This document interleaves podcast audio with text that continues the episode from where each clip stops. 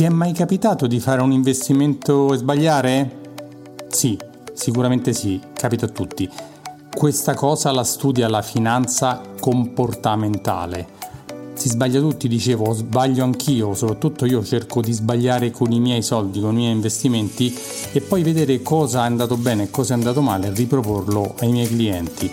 Beh, ti dicevo, c'è la finanza comportamentale che studia tutte queste eh, bias cognitivi, come dicono i grandi professori, cioè queste distorsioni che abbiamo nel nostro cervello che ci inducono a fare delle cose sbagliate quando investiamo i nostri soldi. Ce le fanno fare per paura, per avidità, insomma per tante cose, per, perché abbiamo un cervello ancora settato sul nostro cervello antico. E oggi ti metto qui l'audio di una bellissima intervista in video che ho fatto con due professori, uno uno psicologo, uno strizzacervelli, l'altro un professore di economia, che parlano di finanza comportamentale, cioè parlano di tutti gli errori che facciamo noi, noi tutti, compresi anche loro, quando poi si tratta di trattare dei loro soldi, e quando investiamo, quando gestiamo i nostri soldi e abbiamo bisogno di qualcuno che ci aiuti, ci guidi, ci stia, ci stia accanto per evitarci di fare questi errori. Oggi ti metto la seconda parte dell'episodio, anch'esso molto molto interessante e importante, seguilo fino alla fine per, eh, per seguire e ascoltare tutti i consigli dei due professori, l'economista e lo strizzacervelli.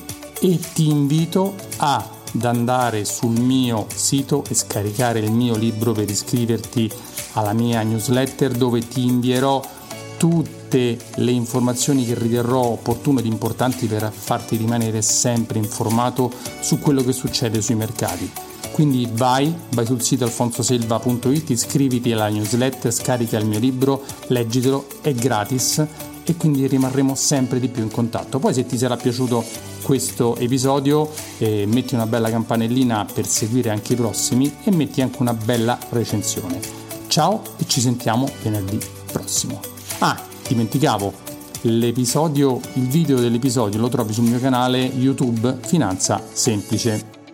Sai, lì ci sono gli errori anche dei, dei, dei, dei, gestori, perché non solo degli clienti, dei consulenti, ma anche dei gestori. In che senso? Nel senso che, per esempio, ovviamente anche il, il gestore eh, affronta dei rischi, che sono i rischi, per esempio, legati alle previsioni. Quindi ci sta anche, ma bisogna saperlo, che semmai i gestori vanno anche più prudenziali dopo quello che è successo sul comparto obbligazionario 2021, in parte 2000, 2022 dicevo e in parte 2023, semmai vanno cauti sia su quello che sull'azionario. Quindi ecco, un conto quello che dicono, un conto quello che pensano, dobbiamo sempre considerare che di nuovo hanno degli aspetti reputazionali anche loro da, da gestire, quindi le raccomandazioni che danno, al di là della capacità previsiva, che sappiamo nessuno ha la sfera di cristallo, ci sono anche questi aspetti da considerare. E questa capacità previsiva lo dice un premio Nobel che almeno personalmente considero il vero uno dei veri papà, oltre che Kahneman, della finanza comportamentale, un certo Herbert Simon, che nel 1978, anche lui uno psicologo, anche se con eh, astrazione anche economica, eh, con acchiappa un premio Nobel con una teoria fantastica, teoria della razionalità limitata. E lui dice che quando prendiamo una decisione non possiamo mai prendere la decisione giusta, ma solo la decisione migliore che possiamo prendere in quel momento sulla base di informazioni che non abbiamo mai in maniera esaustiva. Siamo sempre in asimmetria informativa, c'è sempre qualcosa che non sappiamo. Due, eh, i limiti cognitivi del decisore, perché anche i decisori non è che siamo tutti uguali, c'è chi ha qualche competenza in più, chi meno, e chi ha varie modalità. Le variabili ambientali, se devo decidere in 5 minuti, 5 secondi o in un mese, sicuramente anche questo cambia, ma soprattutto eh, noi non potremmo mai sapere normalmente l'esito della scelta che non abbiamo preso. Con i miei studenti e studentesse faccio questo esempio. Se quando decidi di mettere su famiglia hai da scegliere tra due fidanzati o due fidanzate in base al genere di interesse, saprai esattamente come andrà a finire con la persona scelta, non saprai mai come sarebbe andata a finire con la persona che non hai scelto. Quindi anche il processo delle scelte è un qualcosa di estremamente complesso e quindi sfere di cristallo probabilmente, a parte il fattore ehm, io chiamo il fattore C, adesso non so come lo chiamate voi a Roma, eh, che possa entrare in gioco, ma è il fattore casualità, quindi, che possa dare... Quindi. Senti, quindi gli investitori abbiamo appurato che da quello che mi avete detto e lo so dalla pratica mia, da uno studioso, sono totalmente irrazionali, no? senza, senza alcun dubbio su ciò. Me non irrazionali, guarda c'è un, un, altro pioniere della finanza comportamentale, meno noto in Italia, famosissimo negli Stati Uniti, si chiama Meir Stepman, che dice non siamo perfettamente razionali ovviamente, ma non siamo neanche irrazionali, siamo semplicemente normali. Infatti ha scritto questo libro che si intitola Finance for Normal People, la finanza per le persone normali, per dire esattamente questo. In verità appunto i nostri meccanismi cerebrali, le stesse euristiche, queste scorciatoie mentali, hanno una loro rilevanza, una loro importanza nella vita quotidiana. Il tema qual è? È che se applicate sicuramente in ambito finanziario possono portare a commettere degli errori. Quindi una stessa regola che funziona, che è per esempio la, la familiarità nel, nel, nel, nella nostra vita, qualcosa che, che è familiare, tipicamente no? la, la conosci meglio e quindi hai maggiori informazioni. La stessa cosa possono scattare delle illusioni, come le illusioni di conoscenza. Dicevi tu, chi lavora per la Fiat, dice, ma io ci lavoro o ci ha lavorato e penso di conoscere, ma dice, eri l'amministratore delegato, sei l'amministratore, sei nel consiglio di amministrazione. No, se beh ci lavorava, ma non sapeva un po' le dinamiche, non capendo che poi non è solo la dimensione aziendale. Quando un'azienda è quotata in borsa, ovviamente è correlata al mercato, quindi segue l'andamento del mercato. Se il mercato scende, scende anche l'azienda, anche se la conosci. Senti, allora vi faccio una domanda sempre di quelle base, no? poi chi vuole rispondere mi risponde. Perché i clienti, io, io ho una mia idea, però perché i clienti quando tutto crolla vogliono vendere e non si fanno convincere molti da invece io vado là e gli dico è sceso, ci sono i saldi, quando ci sono i saldi nei negozi tu compri, compriamo, diversificando compriamo e mi, molti mi dicono che sono matto. Mi sono preso il matto un sacco di volte nella mia vita, dal 94 che faccio questo lavoro, ogni crisi sono matto, sono matto. Quando invece i mercati euforia alla grande gli dico vendiamo un po', portiamo a casa un po' di guadagno, no, mi fanno ma che sei matto? Non me... Questo sta guadagnando un sacco, che vendo una cosa che guadagna? No, no Alfonso, teniamolo perché ancora salirà. E dico, ma come fai a dirlo? No, no, ma sono sicuro che sale. Cioè, ma perché ragionano sempre così? Perché? Vado io a sì, la parte economica. Allora, sicuramente c'è, c'è, qui nella parte economica c'è un aspetto emotivo fondamentale. Quindi, quando le cose vanno bene, è chiaro che scattano emozioni positive, l'eutemismo che può sfociare addirittura in euforia. Quando le cose vanno bene non, non ci accontentiamo, è un principio edonistico, ci piace, ci piace quello che va bene e vogliamo che continui ad andare bene. Viceversa, evidentemente, quando le cose vanno male, anche se razionalmente possiamo anche capire che ci sono i saldi, che compriamo più gas, via dicendo, ma il vendere significherebbe per, per esempio o vendere eh, in perdita, quindi incassare la perdita, in qualche maniera dover riconoscere a se stessi che le cose non stanno andando male. Quindi ehm, le emozioni negative poi sappiamo che sono tipicamente anche più forti, più impattanti, eh, influenzano maggiormente il nostro, il nostro... Quindi ecco, lì la parte razionale, Dario dice sempre come se all'interno del cervello avessimo due inquilini che convivono e mal si sopportano. Quindi tu parli, Alfonso, uh, cerchi di parlare all'inquilino razionale e ti risponde quello emotivo e dici ma sei matto. Eh, e emotività e razionalità non riescono a convivere nello stesso momento nell'essere umano, sono in due punti, chiamiamoli così, un po' diversi, per cui eh, è difficile coniugare. E poi eh, c'è un po' quell'effetto che io chiamo anche del giocatore del casino, che ti dice sempre quando vince, ma non ti dice mai quando invece le cose non vanno bene, perché dal punto di vista anche personale diventa quasi un insuccesso personale la, la perdita e soprattutto eh, se non ha un consulente che gli dà le indicazioni. Io penso che una delle cose che mi piace anche affrontare con le persone è anche ragionare su quelli che sono gli obiettivi di investimento più che eh, andamenti di un tasso che va su e giù, perché forse è lì che eh, ci possiamo togliere un po' di questa pressione dell'1% su, dell'1% giù ehm, e quindi anche magari superare questi bias o questi gap eh, mentali che abbiamo, in quanto fondamentalmente un 3% di rendimento di un portafoglio potrebbe essere più che sufficiente o non sufficiente in vista di un obiettivo invece che eh, mi posso porre a livello eh, diciamo, del, del, del, diciamo dei, dei, miei investimenti, anche proprio eh, quel famoso goal based investment, un investimento basato su più obiettivi, un po' di cui tanto si sta parlando e forse anche un po' meno si sta applicando, almeno Enrico non so la tua opinione al riguardo. Assolutamente sì, perché mm. soprattutto l'investitore italiano, eh, poi anche dire, questi aspetti comportamentali sono stati riscontrati in altri paesi, però mentre per esempio l'investitore americano è più abituato a ragionare in termini di pianificazione, i consulenti finanziari stessi si autodefiniscono financial planners, pianificatori finanziari, quindi l'abitudine da lato consulente ma anche lato cliente a ragionare per obiettivi. Voglio mandare mio figlio ad Harvard, mia figlia a Stanford e mi servono tot soldi di qui a un certo numero di anni, parto da una certa base, so il rendimento che devo raggiungere. Voglio comprare la casa in Florida piuttosto che. Quindi eh, l'investitore italiano arriva, tipicamente richiede 5% a breve termine, facilmente liquidabile, senza rischiare, ok, quindi c'è un po' questo tipo di, di atteggiamento. Ecco, si parla in Italia anche di gestione di investimenti, della richiesta basata sugli obiettivi da tempo, eh, andando in quella direzione cosa è possibile fare? Per esempio anche cercare di controbilanciare le emozioni negative del momento. Sto facendo un piano d'accumulo per uh, mio figlio, per eh, benissimo, anche se il mercato scende, io sto accumulando, sto risparmiando investendo per raggiungere quell'obiettivo quindi permette di eh, provare delle sensazioni, delle emozioni positive che possono controbilanciare quelle negative che ci arrivano dai mercati.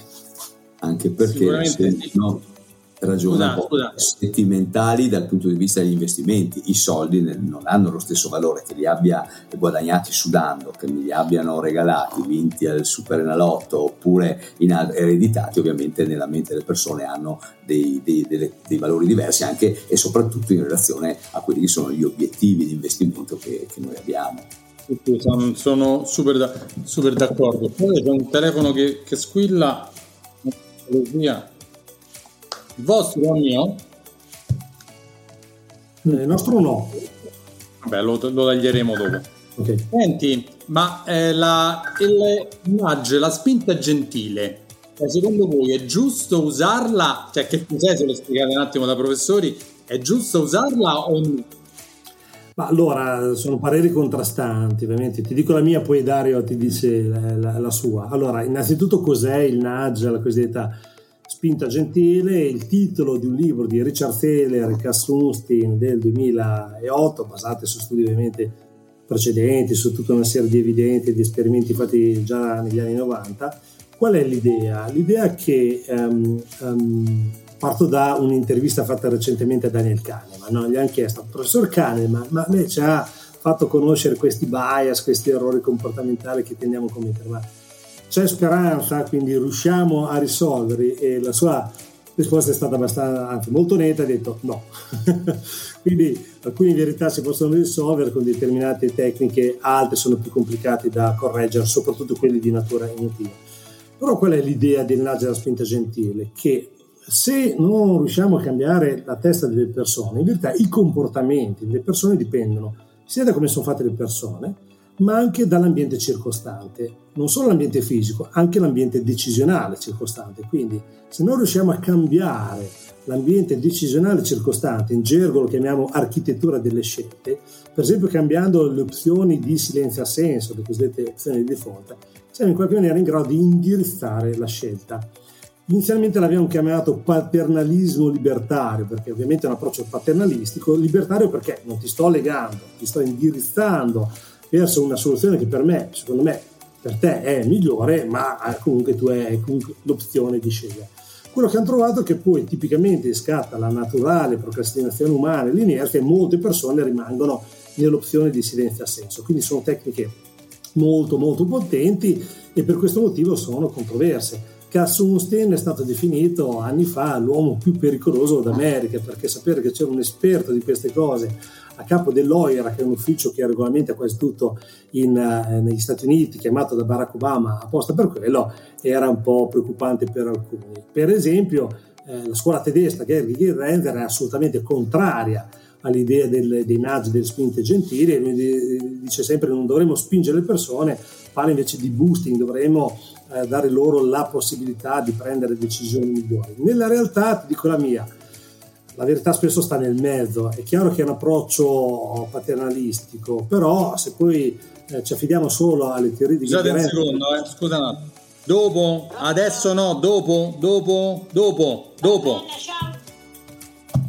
Abbiamo fatto. Scusate, eh. Scusa, se no, se no non andava, non riuscivo a staccare. Che ripeto, dicevo, se ci affidiamo solo alle teorie di, di Giga Renzer che dice che dovremmo appunto aumentare l'educazione finanziaria, dare i mezzi alle persone per comprendere meglio o fare, fare corsi di statistica ai bambini piccoli, quanto tempo dobbiamo aspettare per vedere gli effetti. Quindi quello che è stato riscontrato è che questi nudge, queste spinte gentili in verità hanno un, effetto anche di, che possiamo immediatamente osservare. Quindi un po' una via di mezzo. Ovviamente vanno fatti con etica, perché sono tecniche talmente potenti che potenzialmente sono anche distorsive o manipolatorie. In Italia con, con, grande, diciamo, secondo me, cosa fatta, ha fatto una cosa molto buona, è stato usato per i fondi pensione, quando è stato usato per, invece di dire non lo voglio, ma se non dici che non lo vuoi te lo faccio, ha dato una grande spinta alla sottoscrizione di fondi pensione che sono la base per dare un'alternativa alla pensione pubblica che sempre è in diminuzione. Questo è, quindi molte persone si sono iscritte grazie a questo, non, non al fatto di obbligarle a di andare lì a una per una di in mese. Se non dici niente sei iscritto, che è una cosa positiva, no? Su questa, per esempio, mi viene in mente. Assolutamente no? sì, ha funzionato molto, soprattutto negli Stati Uniti, perché lì l'idea era di un'iscrizione automatica con una regola di silenzio assenso. Purtroppo ha funzionato meno in Italia perché quando è stato proposto questo approccio eh, deve essere il silenzio assenso ma silenzio assenso è formato da due parole. La prima è silenzio, quindi devi stare zitto, cioè l'idea è quella è l'opzione, se non dici niente in automatico vai lì. Invece è stato accompagnato da una fortissima campagna di eh, sollecitazione perché venissero prese decisioni informate, a quel punto ha eliminato la componente di silenzio e in Italia ha funzionato un po' meno. Stati Uniti ha funzionato molto bene. Eh, sarebbe il caso di riproporlo, magari io dico sempre se lo riproponessero sarebbe una grande cosa perché i fondi pensione sono importanti per i lavoratori, importanti per il mercato perché gli danno una grande stabilità, perché sono degli investitori a lunghissimo termine che possono certo. prendere delle posizioni e quindi mantenerle, non si fanno prendere da, da, come dai fondi normali che sono un pochino più guidati anche loro dall'emotività, no? se tutti riscattano eh, quelli devono vendere, eh, invece il fondo pensione non lo puoi riscattare, quindi sta là e anche aspetta e risale su, quindi ha dei grandi, grandi, grandi vantaggi. Io volevo far vedere un libro che, che, mi sono comprato, che sicuramente conoscete, mi è arrivato ieri. È arrivato, è arrivato ieri anche a me, perché è appena uscito, sì, anch'io l'ho preso. Sì, sì appena io, uscito. Io ce l'ho in inglese, perché oh, no, io... questa è la versione italiana. In inglese no, è L'investitore comportamentale di Daniel Crosby. Perché io studio, io cerco di imparare dopo che devo studiare, ragazzi, devo studiare wow. la GDP Rossi, degli altri perché se no faccio i casini con i clienti. Invece, più sono informato, più so, divento bravo come voi e più cerco di guidarli nella, nella cosa migliore da fare. Perché io mi sono accorto negli anni che una grande cosa del mio lavoro non è tanto scegliere però il prodotto migliore, non è, è quanto la cosa psicologica, cioè di stare vicino al cliente e evitargli di farsi del male da solo facendo le scelte sbagliate, facendoli trasportare da dalla paura, soprattutto dalla paura, perché quella è la cosa peggiore, e anche dal, da, da, diciamo, dall'entusiasmo quando devo un po' fargli abbassare le pretese. No? Non so se siete d'accordo con gli altri miei colleghi, se questa è la cosa. Eh, qua possiamo citare un premio Nobel, visto che stiamo parlando di premi Nobel, parliamo di Richard Taylor che nel 2017 a Milano in una conferenza, in una lezione magistrale dove sia io che Enrico eravamo presenti, dice che nel lavoro del consulente oggi la componente tecnica eh, il 20, rappresenti il 20%, la componente psicologica ne rappresenti l'80%. Ho fatto un po' quella che io chiamavo la legge di Pareto e ci troviamo a Torino oggi per cui Vilfredo Pareto, matematico torinese, la famosa legge che facciamo l'80% del fatturato con il 20% dei clienti, un po' eh, questi aspetti e quindi la componente psicologica sicuramente eh, diventa importante, quindi anche un consulente che abbia, eh, voglio dire, eh, aspetti di lettura comportamentale può essere molto utile proprio nell'ottica di gestire anche l'emotività del cliente, che di fatto è quello che ci porta solo per chiudere questo aspetto, molto spesso la finanza comportamentale ha diviso tra errori cognitivi ed errori emotivi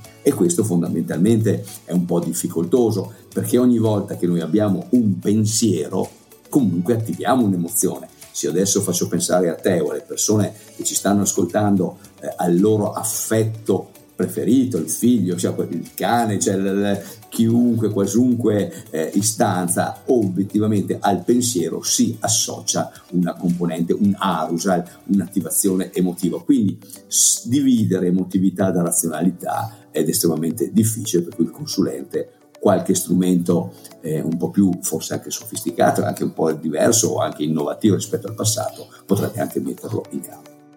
Quindi faccio bene a studiare questi libri, sta roba, a seguirvi i vostri, quello che pubblicate, a, a vedere i vostri video, faccio bene. Va benissimo, va benissimo, anzi, più, se, se fossero più come te, perché spesso poi ci sono alcuni consulenti che si dedicano molto agli aspetti tecnici e ben venga, ma di nuovo sempre più sono gli aspetti comportamentali e relazionali nel davvero andare a anticipare, correggere, gestire quantomeno gli, gli, errori che vengono a commettere i clienti che possono risultare davvero molto costosi. E per quanto mi riguarda segui anche gli altri e non solo il sottoscritto perché ovviamente nessuno è depositario della verità assoluta o, e, o delle interpretazioni e quindi è la diversità di punti di vista che crea eh, il vero anche fervore scientifico, chiamiamolo così, la ricerca continua, eh, siamo tutti in divenire, le ricerche continuano ad avanzare e quello che io anche poi alla fine un po' di questo eh, intervento invito un po' ad abbandonare le tecniche un po' obsolete, quelle che ci derivano soprattutto dalla psicologia degli americani, perché eh, come ci piace sempre dire, se un cardiologo americano può efficacemente operare un cuore italiano, sistole, diastole, valvole sono sempre quelle, uno strizzacervelli americano qualche volta un po' fatica con eh, la diversità e anche l'estrema lunghezza di un'Italia che in mille chilometri ha una differenza e quindi io lo considero il grande valore aggiunto questa, questa differenza potrebbe non essere, eh, come si dice, anche riscontrabile. Per cui un po' eh, più eh, branzini alla griglia, un po' più fiorentine o eh, bucatini alla matriciana, un po' meno, come piace dire il professor Cervellate, lati, hamburger bruciacchiati e quindi anche cerchiamo di contestualizzare su quella che è la psicologia eh, degli italiani perché molto e forse troppo spesso ci riferiamo a modelli un po' eh, diversi e per parlare di finanza immagino che se andiamo a guardare come abbiamo fatto oggi l'analisi di alcuni conti canadesi quindi non italiani, vediamo che un portafoglio cautelativo mi sembra che abbia un 30 o 35% di azionario, il più cautelativo. Non so in Italia, un 35%, non so sulla tua esperienza, Alfonso, eh, quanto è sia... Molto spinto. È già molto spinto. Eh? Sì, fatto, ma d'altra parte sono culture diverse, non hanno anche gli aspetti previdenziali, insomma, eh, certamente le cose un po' dobbiamo anche lavorare proprio tutti per cercare di portare avanti sempre nuove conoscenze e anche portarle proprio a terra su quello che è il nostro mercato di riferimento. Senti, vi faccio una domanda adesso, importiamola verso la fine, questa vediamo se, se volete rispondere perché è una domanda pericolosa, molto pericolosa. Differenze fra uomo e donna nella finanza comportamentale riferita agli investimenti? Guarda che questo è un, grande tema che ci appassiona perché, per esempio, uh, spesso si sente dire che in media le donne sono meno tolleranti al rischio rispetto agli uomini. Questo è vero in media, ma proprio oggi a Torino parlavamo di personalità finanziarie e agli antipodi sono quattro macro personalità finanziarie eh, una è quella del, del guardiano, eh, che è appunto l'investitore più conservativo, liquidità, BTP, obbligazioni, fondi obbligazionari, poco azionario, poco spinge. L'obiettivo fondamentale è la protezione e la sicurezza. dall'altro l'intraprendente, l'intraprendente che invece è una, un cliente molto tollerante al rischio, propensa al rischio. Ecco, se prendi una donna intraprendente molto molto più tollerante al rischio di un uomo guardiano, quindi finanza comportamentale permette anche di sorpassare tutta una serie di vecchi stereotipi che vanno a incasellare, oppure semplicemente no, Uh, ragionamenti basati solo sull'età. Sono persone che hanno la stessa età e hanno una, una, differenza enorme in termini non solo di condizioni personali, familiari, sociodemografiche, ma proprio per esempio anche in termini di personalità e tante altre cose. Che dobbiamo assolutamente considerare. Quindi ecco, bisogna scardinare tutta una serie di, di stereotipi legati a differenze uomo-donna che ancora girano. Qui io butto il carico da, da, da 90 eh, perché proprio c'è una grandissima differenza tra l'impostazione normalmente dell'economia, chiamiamola così, neoclassica e ad esempio la medicina o la psicologia nel senso che normalmente in economia si cerca di portare gruppi di popolazioni in certe caselle, portarli a riferirli. E vi faccio un esempio anche con la storia dei millenni, generazioni, quale sta. Cioè, voglio dire, non è che se uno è nato in un dato anno sia debba essere perfettamente così, siamo nell'ambito comunque della variabilità umana. E quindi anche l'aspetto uomo-donna va estrema, andrebbe estremamente superato. Se noi consideriamo la persona che abbiamo davanti dal punto di vista della sua personalità, non è un uomo e una donna che abbiamo davanti, ma un investitore o una investitrice con quelle determinate caratteristiche di personalità e questo ci permette di superare senza dare etichette eh, il, il, il rapporto anche con il nostro cliente o con la nostra cliente uscendo paradossalmente dallo stereotipo uomo-donna, perché quando diciamo differenza tra uomo-donna, mentalmente creiamo una classificazione uomo-donna. Quindi ehm, ben venga anche eh, un superamento di, con le nuove tecniche di eh, come si dice, consulenziali, quelle che si basano sugli aspetti della personalità ehm, e anche delle caratteristiche eh, proprio riferite a queste categorie che superano il concetto di uomo-donna, vecchio, giovane, grande, piccolo, siamo tutti persone che abbiamo le nostre caratteristiche. E come hai detto tu all'inizio,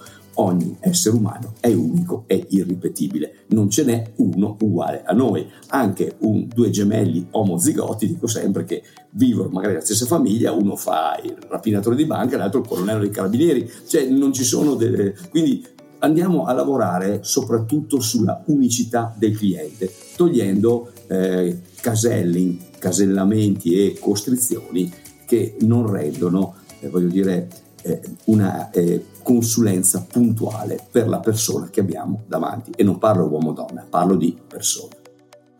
Quindi non c'è, voi che avete studiato tanto una, diciamo, una differenza di queste cose che venga da, dall'infanzia, da come uno è stato educato, dal contesto sociale, cioè sì, è, è, più una cosa personale o anche una cosa esterna di come uno poi l'approccia agli investimenti è più, più conservativo, più, più spinto verso l'azionario, cioè anche questo c'è una differenza? Avete riscontrato? Anche quella assolutamente sì. Ecco, dove dobbiamo andare a lavorare invece è su questi aspetti. Per esempio, si è ritrovato ehm, Anna Maria Lusardi, che è una nostra connazionale che vive e lavora a Washington DC, ma è anche a capo del Comitato per l'Educazione finanziaria, quindi spinge molto su questi aspetti. Ha dimostrato lei e altri studiosi, per esempio, fondamentale andare a lavorare eh, in maniera allo stesso modo eh, su bambini e bambine, perché spesso si è ritrovato che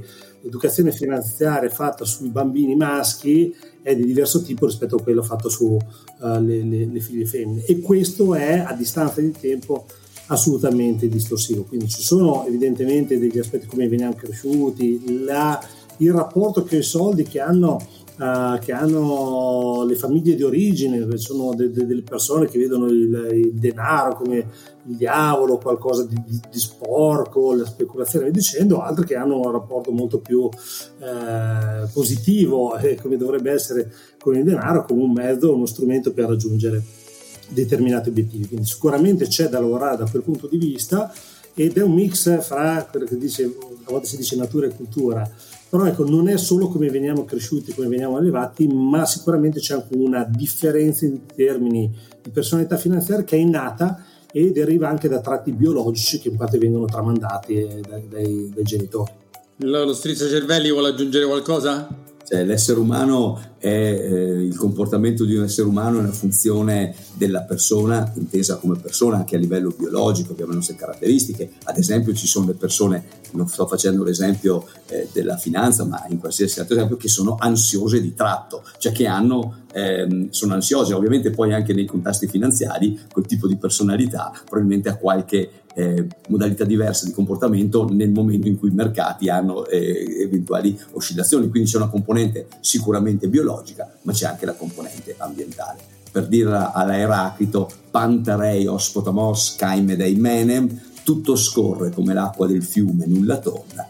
Non possiamo immergerci due volte nella stessa acqua del fiume. Le persone sono in divenire, le persone sono in cambiamento, ma non solo a sei anni, anche a 45, 50, 70, 80 e, e più su. Quindi ehm, è una sfida con il cambiamento di una persona e qua eh, quello che ritengo la caratteristica distintiva proprio dei consulenti è chi sa lavorare sulle differenze perché questa modalità di approccio si avvicina molto di più alla diagnosi in ambiente medico o psicologico. Eh, per andare a dare un'indicazione semplice, se per un economista classico normalmente sono significative le somiglianze, quel gruppo, quella popolazione, quelle modalità per riferirsi, per un medico o uno psicologo la diagnosi è differenziale, quindi sono più significative le differenze, si va a vedere cosa c'è di diverso lì rispetto alla popolazione di partenza, proprio per andare a fare una diagnosi basata sulla causa del sintomo e non solamente proprio sul sintomo, sulla evidenza che abbiamo. Come andare da un medico, ho il dottore, ho 38,5 di febbre, hai il covid, hai la bronchite, eccetera, dobbiamo andare a lavorare sulla causa del sintomo. Anzi dovete andare a lavorare sulla causa del sintomo. Infatti l'ultima domanda che vi faccio e poi vi lascio, consiglio per me, per me, per i miei colleghi consulenti finanziari, come lavorare al meglio per eliminare questi difetti della finanza comportamentale, cioè studiandoli cerco di studiarli, ma poi c'è qualcosa che posso fare per aiutare sempre più i miei clienti? Assolutamente, da, da, un lato anche, anche parlarne, eh, diciamo sempre che poi non basta conoscerli per evitarli, ma per esempio farli conoscere alla, ai propri clienti e da loro una maggiore consapevolezza. Ci sono eh, delle persone sono anche più razionali, semmai anche meno distaccate emotivamente, quindi semmai c'è meno il tema delle emozioni, che però paradossalmente commettono errori che definiremo più cognitivi. Per esempio citava Dario l'errore di conferma, quindi far vedere una persona che tende a dare più importanza alle informazioni che confermano il suo punto di vista e molta meno o, o nulla ad altre, può aiutarla. Esempio, guarda che la prossima volta che eh, apri un giornale finanziario, sole 24 ore, Milano Finanza, una pagina internet, non ti fermare alle cose che confermano il tuo punto di vista, vai a vederne anche altro. Poi il tema, qui esce soprattutto il ruolo del uh, consulente finanziario come noi chiamiamo behavioral coach, coach allenatore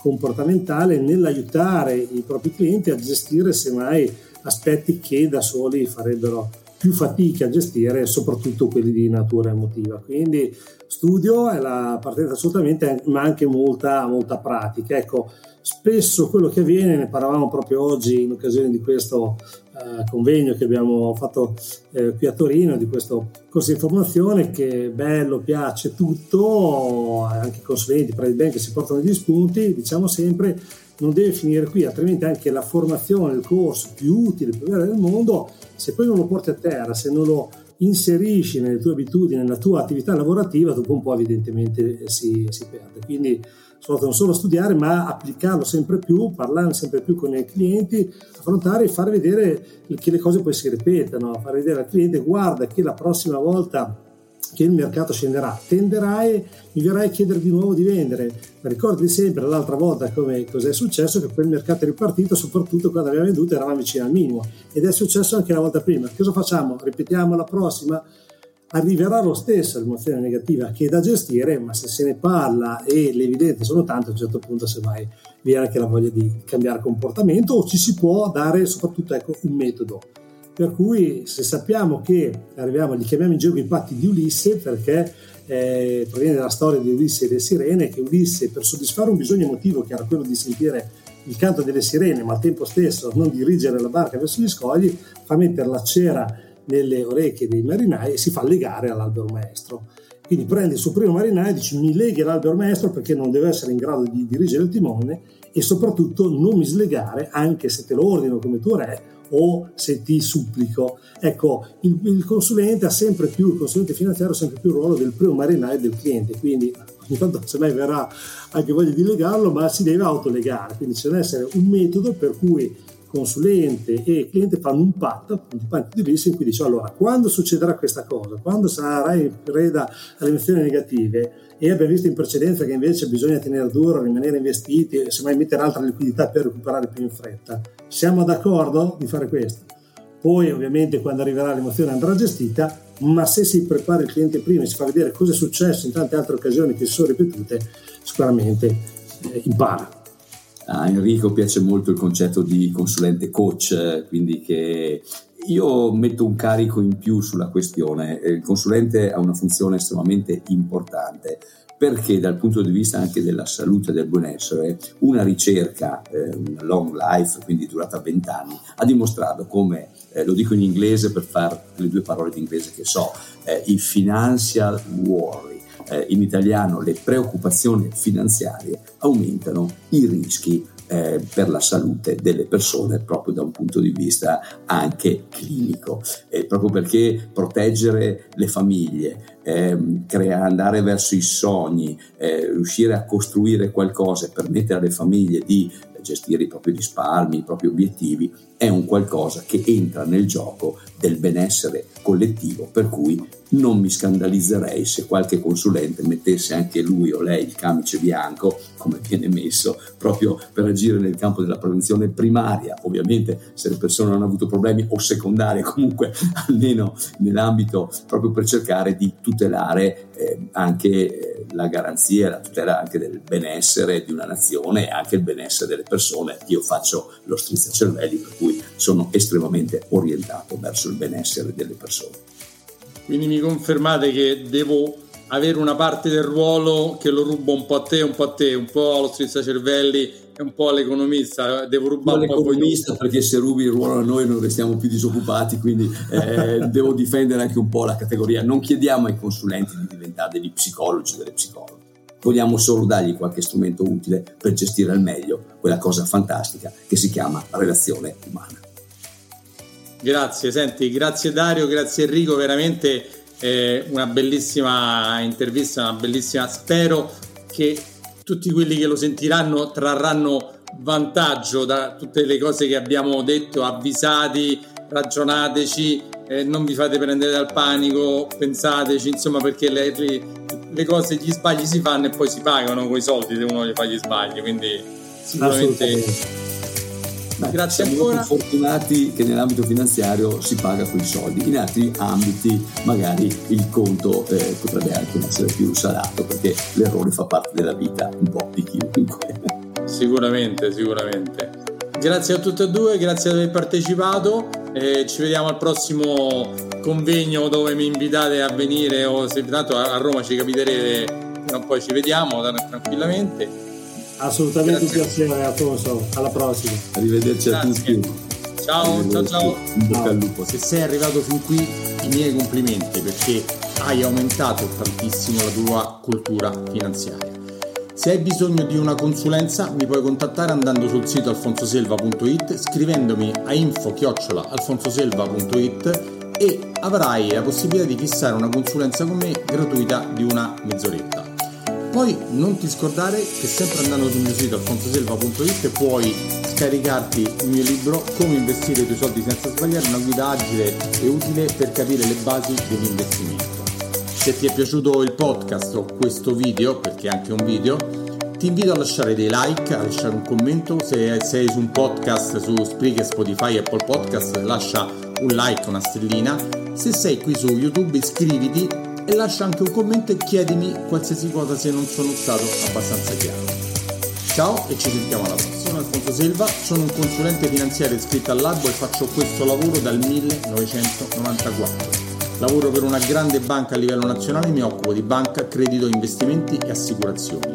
Su questo podcast, eh, video podcast, trovi eh, dei miei monologhi di storie di investimento e interviste a personaggi molto molto interessanti in tutti i campi, sempre nell'ambito finanziario e economico. Ciao e ci sentiamo alla prossima.